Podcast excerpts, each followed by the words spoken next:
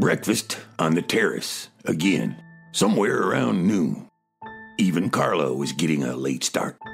And damned if she wasn't sitting there with my laptop again.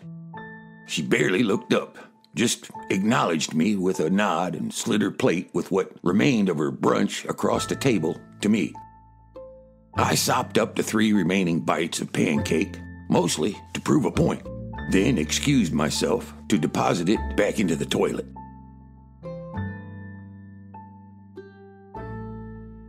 The Dex Morneau series by Jenny Decker. Narrated by Greg Kreitz and Jenny Decker. Music by Blue Dot Sessions.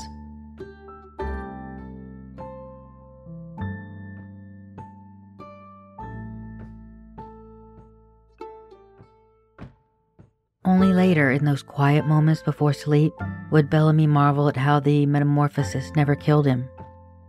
How the pain dragged him through an evolutionary transformation that was surely meant to take place over a longer period of time, but forced by nature to emerge in seconds.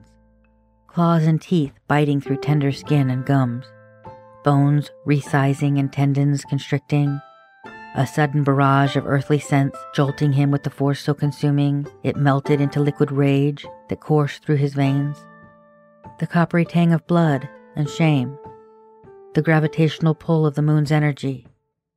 Everything working in tandem to produce a visceral and emotional tsunami of wrath that left no room for rational thought. The fusion of white hot hate roiling into pure, orgasmic bliss. Abruptly, all human thought was gone. With one swipe of a heavy paw, the wolf opened the chest of a female prostitute, shredding her flesh through the fabric of her shirt. Her choked whimper was masked by the moist, guttural sounds of the wolf nosing hungrily around inside the chest cavity, ripping the heart out and tossing its head back to swallow the organ whole, the beating mass pulsing its way down the wolf's throat. After completely coring out the woman's torso, the animal latched onto the tender flesh of the inner thigh, rending it from the bone in huge chunks, jerking its head from side to side. The wolf gnawed on blood soaked flesh in a fury of unrelenting hunger. Carla read that last part out loud. The gory bit about the chest being cored open and her innards being pulled out. I knew the moment she'd read it that she'd made the connection. She scrolled back in the manuscript looking for something, and when she found it, she read it aloud. I felt like she had slit my chest from neck to abdomen, pulled my flesh apart, shoved her hands inside, yanked out handfuls of raw meat, and examined me against my will. I knew that she would continue to go at it with a vengeance that would not be satisfied until she cored me out completely, set all the mangled parts of my viscera aside, studied them, and then decided which parts should go back in and which were too toxic to stay. Only a scar would remain to remind me where she had been.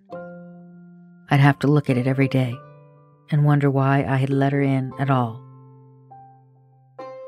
I didn't bother hiding the bottles anymore because we were no longer ignoring the spaces between the sentences. She knew I was an alcoholic with zero chance of recovery. I knew being an alcoholic was as much of who I am as my eye color or shoe size.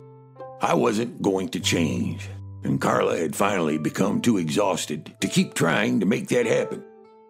I didn't have to make jokes about my drinking to make her feel less concerned about me doing it and she no longer had to pretend any possibility of change in this dynamic existed.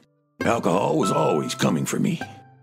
The idea that she thought she could stand between me and the monster said nothing about me and everything about her. Do you regret me, Morneau? Like, regret ever meeting me? I don't think regret is useful, Carla. I think if you find ways to snatch sleep and joy and hope and the occasional hot meal out of life's nooks and crannies, you're ahead of the game, no matter the outcome.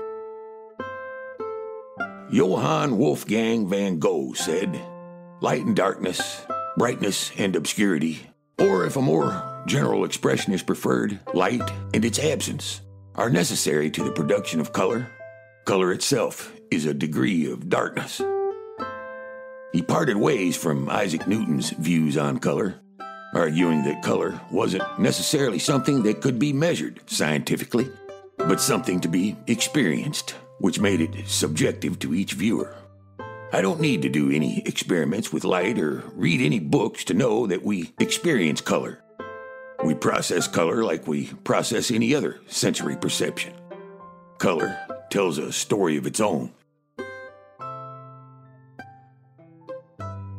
As Carla sat beneath the afternoon sun, her hair a ball of fire, it provided the frame inside which everything else I could see told her story. Deep blue bled into crimson, and the ever present flickering gold specks danced toward, then away from, the tidal wave of heat, swirling and bumping and cartwheeling into one another, bursting into aqua fissures that squirmed like images beneath the lens of a microscope.